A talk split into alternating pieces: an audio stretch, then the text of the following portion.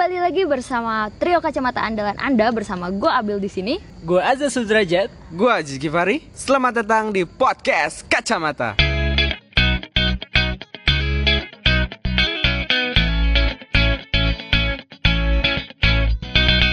Terus Fit, ini deh aku pengen denger cerita suka dukanya di sana aja. Paling parah kamu, aku denger-denger yang kamu ngehemat-hemat. Bukan ngehemat sih emang, makannya cuma dua kali gitu ya Fit. Gimana sih? Terus kalau ujian tuh kan suka menyedihkan. Lebaran kamu masih ujian gitu kan. Aku sering mendengar ceritanya. Coba Fit diceritakan ke yang lain biar bisa dapat insight-insight dan inspirasi baru. Aduh, ini meluruskan ya. Sebenarnya makan dua kali sehari itu bukan buat ngehemat bil, tapi karena Oh, kita duitnya banyak guys. Terus eh, enggak ya Allah, amin asal. Kita juga yang itu, gitu aja dia. Enggak itu mereka yang ngekos juga gitu katanya. Tapi karena emang gimana ya? Kayaknya kebanyakan gitu makan sehari tiga kali. Ya kadang sehari tiga kali, cuman kadang tuh suka nggak sempet. Jadinya ya udah dua Oh, kali oke. sehari. Atau enggak karena Oh. males masak. Karena kan di sini masak sendiri, mau nggak mau. Oh. Males Tidak sekali makan 300 ribu ya katanya habis. Astagfirullahaladzim. Gosip dari mana Anda? Gosip dari Instagram sebelah, enggak ada yang bohong. Enggak, ya itu kalau Eh. misalkan makan di restoran iya, cuman kan ini masak sendiri jadi ya hemat. Tinggal mau makan apa tergantung kan lauknya apa milih masak sendiri. Nggak susah juga Kalau cari makanan halal. Gimana? Nggak susah juga gitu cari makanan halalnya. Kalau masak sendiri mah. Alhamdulillah enggak. Karena di sini ada jadi salah satu pertimbangan aku pas mau kuliah di sini itu kan pertimbangan nyari kota untuk kuliah itu salah satunya harus ada toko daging halal di Hmm. toko Arab biasanya kita bilangnya toko Arab atau toko Turki gitu. itu yang menjual daging halal sama toko Asia biar kalau masak nggak susah Kirain kadang ada bumbu-bumbu yang di supermarket nggak ada kan Oh. kirain karena apa? Kirain milih kota Trier karena ada patung Karl Marx. enggak dulu dulu malah aku belum tahu ada patung Karl Marx di sini Nah, barusan searching. Oh, pasti Ajis pasti Ajis baru searching. Sepertinya Sana ada Karl Marx. Nanti nanya tentang itu lanjut dulu. Yang tadi pertanyaan Nabila. apa sih Bil lanjutannya oh suka dukanya ya Apa suka Dukanya. terus? Iya, ya Allah, amin. ya itu yang tadi kamu bilang apa? Ya sedih sih kalau misalkan lagi Lebaran kan. Jadi kalau misal eh, kayak gini deh, tahun ini tuh bisa dibilang tahun ketiga aku nggak Lebaran gitu. Karena Oh. dua tahun sebelumnya itu tuh pas lagi ada kuliah jadwal kuliah dari pagi sampai sore jadi emang sengaja Ah. pas paginya bolos buat sholat id doang terus selesai sholat id dari masjid langsung ke kampus buat kuliah terus pas Wah, kamu pasti tidak makan ketupat. ada ya Allah itu sedih sekali Kamu nggak ke kedubes gitu minta makan sama ibu-ibu pejabat. karena Trier itu kota kecil jadi nggak ada kedutaan kedutaan Aduh, itu cuma sedih. ada di Berlin. Frankfurt sama Hamburg setahu aku Hmm. Mm-mm. Nah, jadi tapi di sini kan ada perkumpulan orang Indo kan, ada ibu-ibunya juga, ada pengajian Oh, juga. iya. Nah, itu tuh menggelar halal bihalal, tapi karena aku kuliah, jadi nggak bisa ikut makan, nggak bisa ikut datang. Terus pas tahun lalu itu pas banget pas lagi Lebaran itu hari itu aku ada labor praktikum gitu kan, dan nggak boleh di skip. Udah udah berkali-kali minta izin ke dosennya gitu. Boleh nggak kalau misalkan saya ini aja apa minta jadwal lagi jadwal baru gitu. Udah dijelasin saya tuh ada perayaan ini segala macam gitu gitu terus ya dia bilangnya dengan santainya ya itu kan masa ya masa awalnya dosennya udah me- apa ya kayak mengusahakan tapi Boleh, ternyata nggak ada jadwal yang pas karena emang lagi padet waktu semester Hmm. Jadi kayak ya ini sekarang sih terserah kamu saya udah ngusahain tapi ternyata nggak ada saya udah konsultasi ke kayak dosen lainnya juga gitu ternyata nggak bisa kalau misalkan emang kamu nggak datang, ya mau nggak mau ngulang di semester di tahun berikutnya. Soalnya semester depan nggak ada kan. Kalau emang perayaan kamu lebih penting gi- gitu ya. Terus Fit, kalau emang perayaan kamu lebih penting, ya udah kamu ulang aja semester berikutnya. ya udah ngulang aja tahun depan gitu kan. Tapi Udah emang segampang itu nggak sih? Ba- Banyak kan yang maksudnya gimana sih sistem ujiannya itu loh Fit yang apa yang ribet banget dan kalau apa kurang harus ngulang gitu nggak sih? Kalau sistem ujian sebenarnya sama aja kayak ujian aku, aku kurang tahu ya malah kalau misalkan di Indo kayak gimana. Tapi kalau misalkan di sini itu eh, satu mata kuliah itu kita dikasih kesempatan tiga kali ujian. Hmm. Jadi oh mm-mm, dikasih tiga kali ujian. Misalkan semester ini kita ngambil ujian pelajaran A, hmm, terus nggak lulus. hmm. Semester depannya ngambil lagi. Itu berarti kesempatan kedua kan. Tapi ngambilnya lagi tuh kita harus ikut kelasnya. Nggak, nggak mesti. Eh, di sini itu locker apa fleksibel bebas. Oh ya ya ya. Jadi, ya, ya. mau kamu kamu nggak pernah masuk kelasnya pun kamu masih bisa ngambil ujiannya. Soalnya aku pernah kayak gitu. Enak banget. Kamu nggak pernah masuk kelas. Ada ada satu pelajaran yang aku nggak pernah masuk kelasnya, cuma masuk di hari terakhir. Ya udah, terus ikut ujiannya. Mantap. Terus ya karena harus ngimbangin sama yang lain kan, jadi kayak main prioritas gitu loh. Kira-kira pelajaran mana yang lebih penting Buat dipelajari, dilulusin gitu. lebih apa ya, lebih butuh effort yang besar gitu loh. Aha. Nah, terus kalau misalkan kan udah nih kesempatan kedua, terus nauzubillahnya nggak lulus lagi, berarti Hmm. semester depannya harus ngambil lagi. Itu udah kesempatan ketiga kan. Ah. Nah, kalau nauzubillahnya di kesempatan ketiga ini nggak lulus, Hmm. itu otomatis DO. Oh. Itu Kamu pelajarannya udah pernah pernah gagal nggak? Pernah gagal nggak? eh, gagal di ujian. Heeh. Pernah lah. Tapi nggak nyampe ulang tiga kali. Iya, alhamdulillah enggak. Alhamdulillah. Iya. Terus ini misalkan pelajarannya pelajaran fisika gitu. Jadi kamu masih boleh melanjutkan kuliah di Jerman, eh, boleh juga di kampus itu, tapi Hmm. dengan syarat jurusan yang nggak ada pelajaran fisikanya. Oh, gitu. Jadi carilah tuh jurusan yang nggak ada fisikanya. Terus nggak boleh, ya otomatis nggak boleh jurusan kita yang sekarang itu kan, karena Studi agama-agama nggak ada tuh, Bil. Iya. Iya, iya kayak gitu. Aku juga pernah kok gagal ujian. Ya gitu, ujian di fisika karena oh. gurunya baru dan itu soal susah banget. Jadi pas semester 1 aku ngambil ujian fisika, fisika 1. Fisika 1 yang itu materinya tuh udah ada di SMA, cuman ini kayak Hah. pendalaman aja kali ya gitu. Tapi ini tuh ujian susah banget. Jadi dari semua total yang ikut ujian di kampus aku yang ikut ujian kuliah itu, eh mata kuliah itu 88% nggak lulus. Jadi orang Jermannya pun nggak lulus. Nah, itu Fit. sempat stres sih. Apalagi Jis, ada yang mau ditanyain nggak? Eh, apa ya? Kalau kalau lagi kondisi kayak gini nih, kan di Indonesia agak susah ya e-learningnya gitu. Kalau di sana dengan kondisi kayak gini, proses pembelajarannya kayak gimana? Proses pembelajarannya Hmm, sama kan- sama sih kayak di Indo apa online juga kan. Hmm. Cuman karena mungkin di sini internetnya lebih lancar, jadi lebih apa ya, lebih terkondisikan kali ya. Karena di sini dia aku kan di asrama mahasiswa.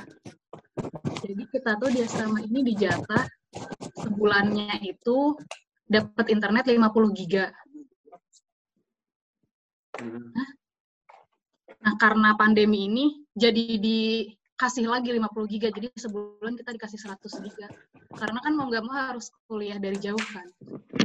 Mantap coy, 100 giga. 100 giga Nabila kayaknya udah pakai nonton Netflix semua, Bil. Sebagiannya kan. Enggak sih, gue mah ada wifi. Gitu sih. Fit pernah pernah mengalami ini enggak sih rasis gitu? Pernah Bil. Oh, Eh, mau nyeritain nggak? boleh, boleh. Tapi itu kejadiannya dulu sih, pas lagi Ah. STK. Kan aku STK di Citau. Jadi itu sebuah kota kecil. Malah bisa dibilang desa kali ya. Desa di Ah. ujung timur, Jerman Timur. Jadi kan Ah. ada Jerman Barat, Jerman Timur. Kalau yang Jerman, emang nggak tahu ya, di Jerman Timur tuh eh, kayak Islamofobianya tuh lebih tinggi lah. Karena Ah. karena ini nggak sih? Karena dulunya komunis nggak sih? Iya, katanya. Oh. Yang ini loh, yang ya itu. Di sini. Terus ya udah jadi dulu tuh pas lagi di STK ya ada aja lagi jalan misalkan terus ada yang lewat bapak-bapak gitu terus ya teriak gitu di, di telinga cuman ngomongnya tuh cepet dan gak jelas jadi kayak ya udah biarin aja gitu paling cuma kayak yang kedengeran kenapa kamu pakai koptuh koptuh tuh kerudung gitu. Ih lepas Ah. koptuhnya lepas kerudungnya pokoknya kayak gitu-gitu. Oh, Terus- terus ya diteriakin orang dari dalam mobil misalkan di lampu merah nih gitu. Kan ada mobil berhenti. Itu biasanya ntar ada yang buka jendela terus diteriak-teriakin gitu. Cuman kayak ya Hmm. selama mereka nggak main fisik ya udah gitu. Cuman pernah pas waktu itu lagi main ke Berlin kan sama temen. Ah. waktu itu lagi ke salah satu toko elektronik gitu Ah. itu kan lumayan gede terus ada jalan apa ya kayak lorong antar antar rak gitu loh besar gitu kan Hmm. Nah dulu itu di tahu nggak ada eh, apa namanya nggak ada toko daging halal. Jadi sebelum aku ke toko elektronik itu kan di Berlin, aku mampir dulu Hmm. ke toko daging halal beli daging, terus ke toko elektronik Hmm. bawa nih lumayan berat ada lebih Hmm. dari dua kilo lumayan apa buat persediaan. Terus pas Hmm. lagi itu ngeliat-liat, aku lagi rada mencari tuh sama temen aku. Terus tiba-tiba ada ini bapak-bapak tinggi, gede, terus pakai baju hitam semua, palanya botak. Eh, Oh. tahu nggak ya? Pokoknya kalau misalkan di sini tuh dibilangnya ini apa? Nazi. Hmm. Oh. Nah, iya, cuman di sini kita nggak boleh ngomong itu kenceng-kenceng. Jadi kita suka ngomongnya pala botak gitu. Nah, ini Apa apa Ki? Iya, ngomongnya apa? Pot potter apa? pala botak, pal bot, Oh, pala botak. Gue kira pot potter apa gitu. Enggak, karena emang rata-rata gitu kepalanya botak gitu. Dan Ah, terus terus. hitam. terus.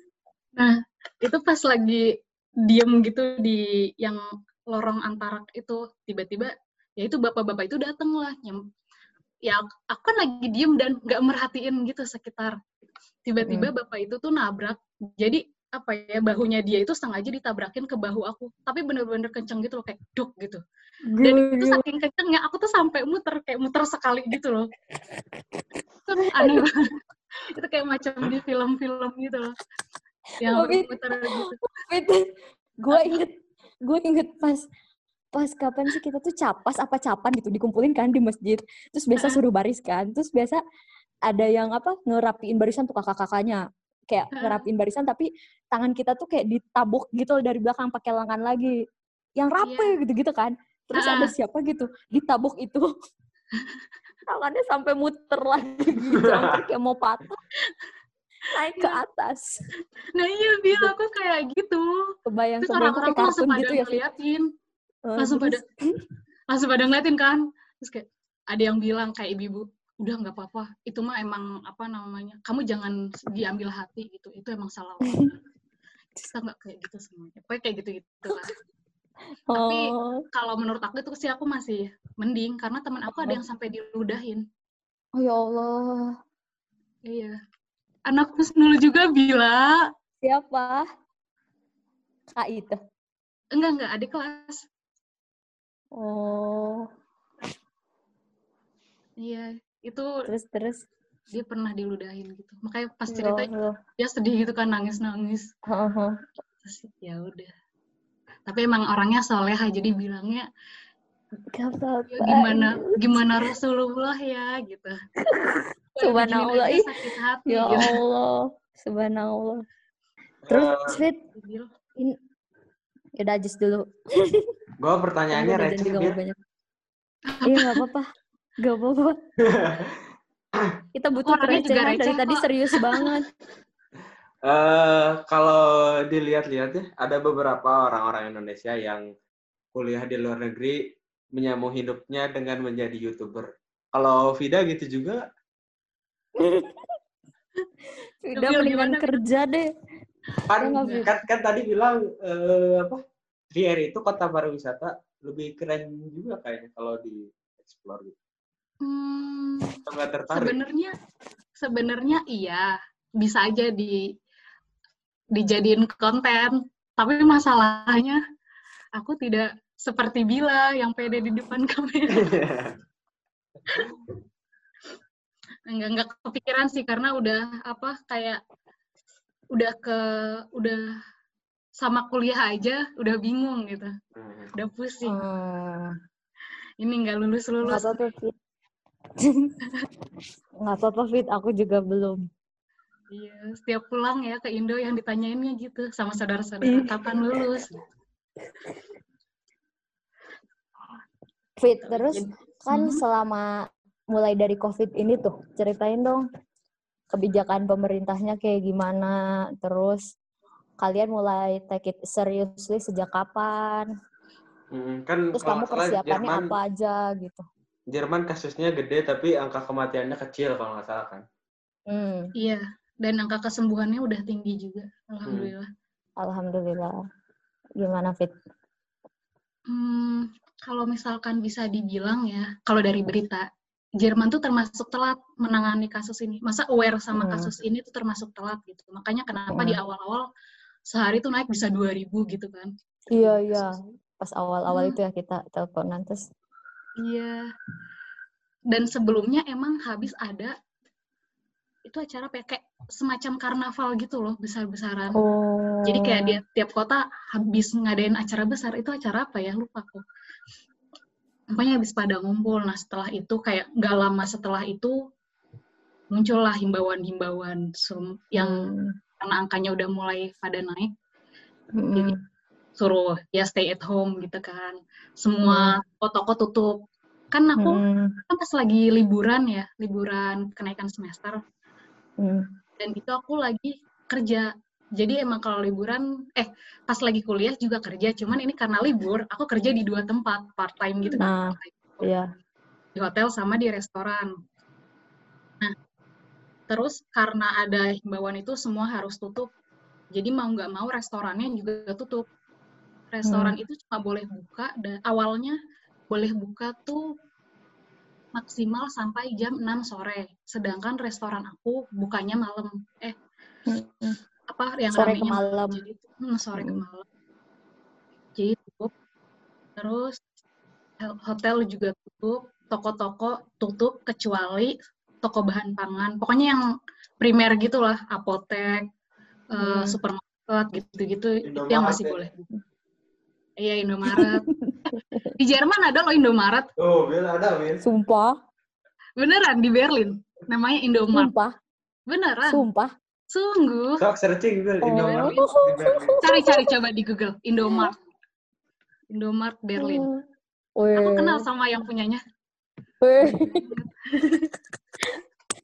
Gue sumpah. Lanjut. Habis itu apa ya? Ya itu jadi ada hi- apa himbauan physical distancing juga kan. Hmm. Kalian ada sweeping-sweeping kayak di Indonesia gitu nggak? Razia-razia yang malam-malam masih ngopi gitu-gitu. Ada ada. Ini Sekalian temen dikit-dikit disiram disinfektan gitu. ada. ada yang kayak gitu enggak ada. Ya, kita kan banyak disinfektan chamber juga gitu. Itu lucu sih ngeliat memenya. Meme. Iya, iya. Lanjut. Eh, enggak sih, enggak kayak gitu. Cuman eh, tadi mau ngomong apa sih?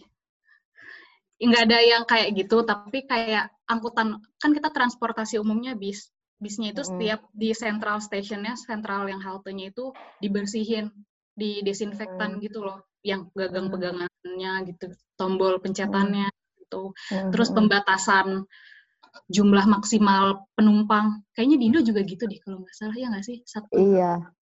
ya yang kayak gitu maksimal berapa orang doang. Mhm. Terus Terus kalau sekolah di diliburin Iya, sekolah juga diliburin. mulai kapan itu?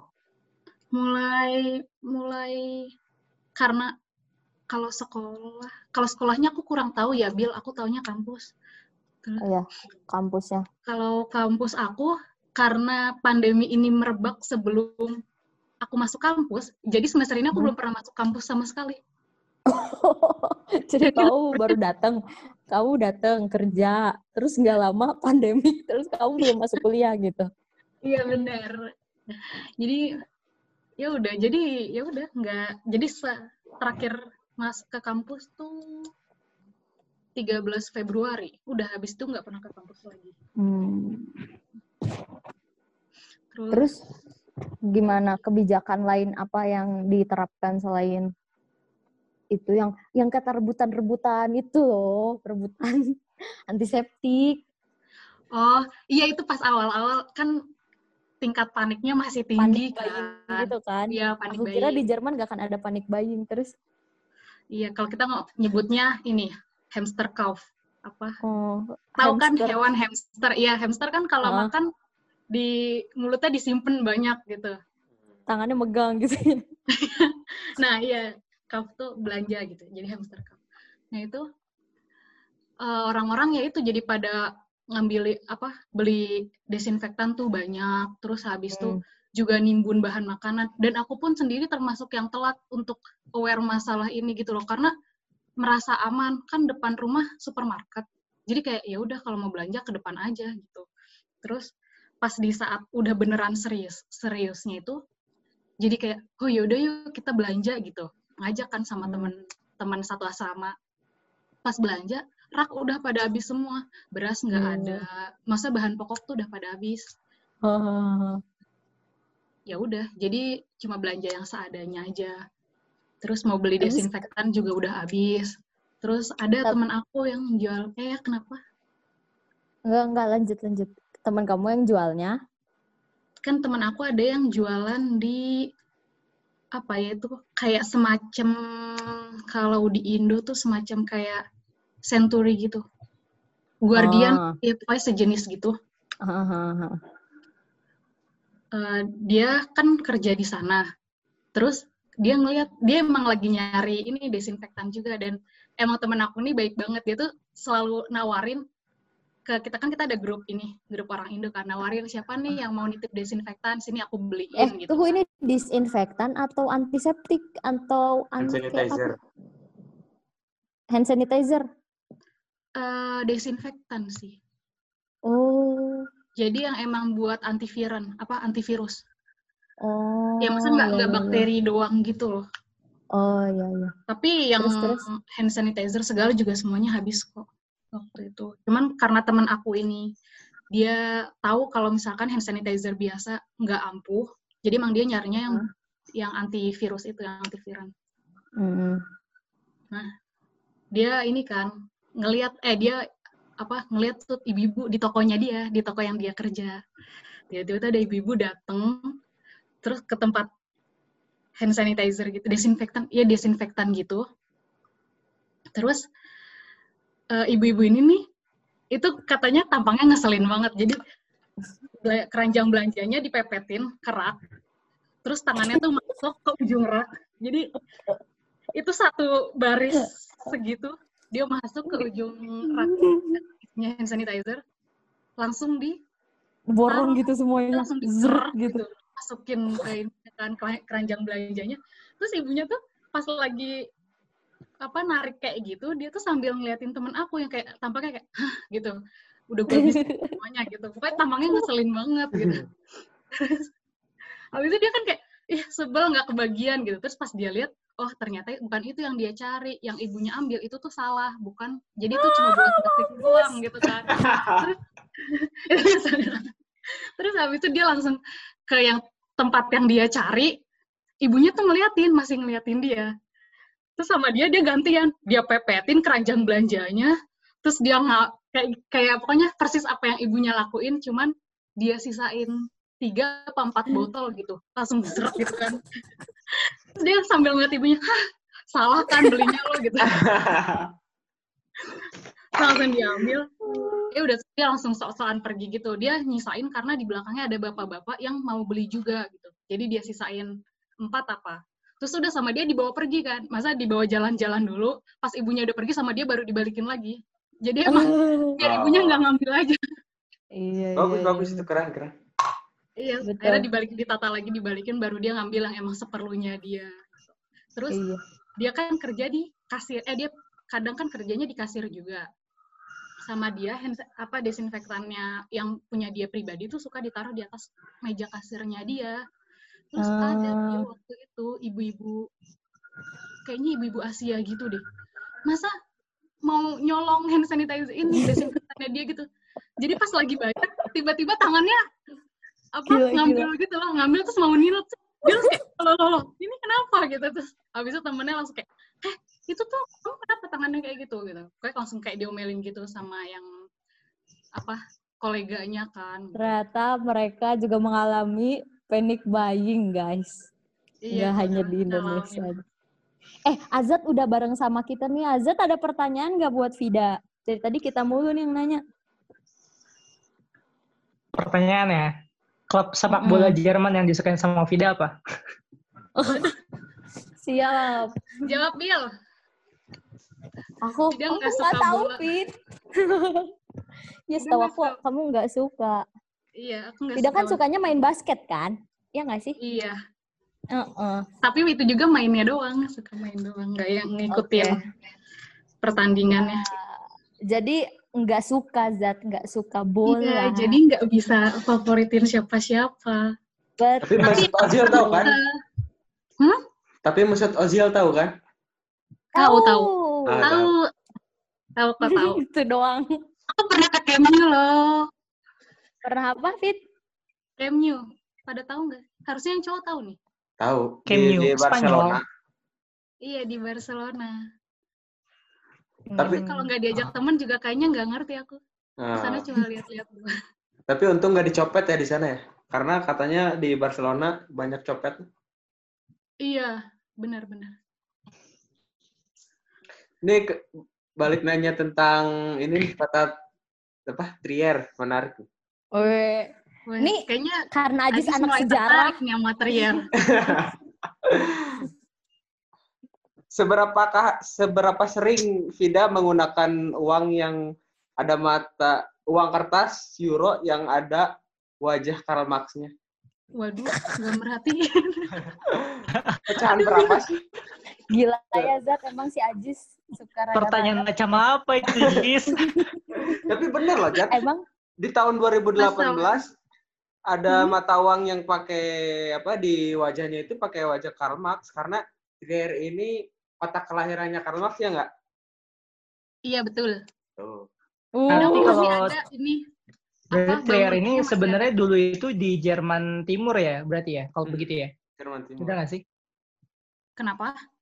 Berarti sebenarnya kan Jerman tuh pernah kepisah kan, Jerman Barat sama Jerman Timur. Nah, Trier ini berarti masuknya ke Jerman Timur ya, kalau misalkan tadi pengaruh Karl Marx-nya besar banget. Hmm, kita masuknya Jerman Barat sih, malah lebih barat lebih ke selatan gitu. Iya. Hmm. Uh, berarti Iya, Karl Marx karena tidak mampu mempengaruhi orang-orang sekitar. Cuma numpang lahir guys. Gedenya nggak di situ. Bangunannya masih ada, sekarang dijadiin toko. Eh, tapi aku kepo. Jadi eh, Karl Marx duitnya berapa euro? Eh, maksudnya di di nominal berapa? Iya di nominal berapa? Saya malah tidak tahu. Jadi selama ini lu belanja gimana, bro? Iya, lebih seringnya cashless. Wih, Oh. Pakai OVO, Karena- kalau nggak GoPay. Oh, siap. betul, betul. Bisa. Oh, tahu, terus, terus. tahu juga ya, ternyata di Jerman ya. Kenapa?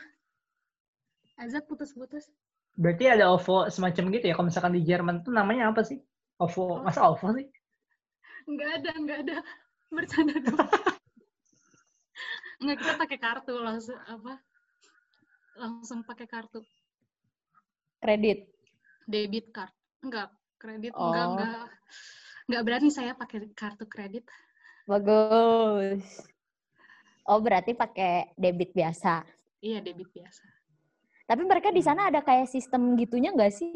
Maksudnya kayak ya gitu kayak OVO sekarang ada apa? Link link apa guys? Lupa gue. Link in.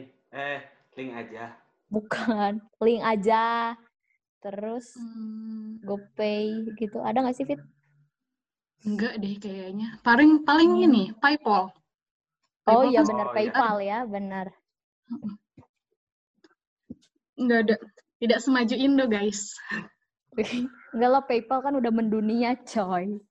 Justru. Ingat-ingat soal apa cashless ini ya. Sebenarnya gue tuh sama Ajis tuh punya maksud terselubung nih. Kenapa kita eh, aware banget sama Vida karena lagi di Jerman. Pas kita ngobrol sama teman kita yang di Turki juga, sa- satu pertanyaan nih yang biasanya gue sama Ajis lontarin. Kalau misalkan gue sama Ajis buka usaha kayak Gojek gitu, di sana laku nggak sih? Ah, boleh, boleh. Gojek orang ya. sana nggak banyak yang pakai motor ya nggak sih Fit? Iya. Jadi orang-orang tuh biasa pakai motor cuma kalau musim panas aja. Hmm. Ya musim semi sama musim gugur masih ya dikit lah. Masih ada. Tapi kalau musim dingin nggak mungkin gitu. Kayak nyari mati. Kan dingin. Berarti ya. di sana bisnisnya musiman zat kalau mau. Oh, Terus ini berarti- sih, apa namanya, kalau di Indo kan bisa ya. Kalau Gojek, dia nih yang nyetir, abang ojeknya. Terus kalau ibu-ibu kan, ibunya sama anaknya kan, ada ikut. Kalau di sini motor cuma bisa dua orang doang. Sepeda aja nggak boleh boncengan, cuma boleh bonceng anaknya. Anak kecil, Hmm. kalau sama-sama orang gede nggak boleh bonceng. Oh. Jadi Jet, Ih. di sana sepedanya nggak nggak bisa ini, nggak bisa pakai aqua bekas gini di belakang.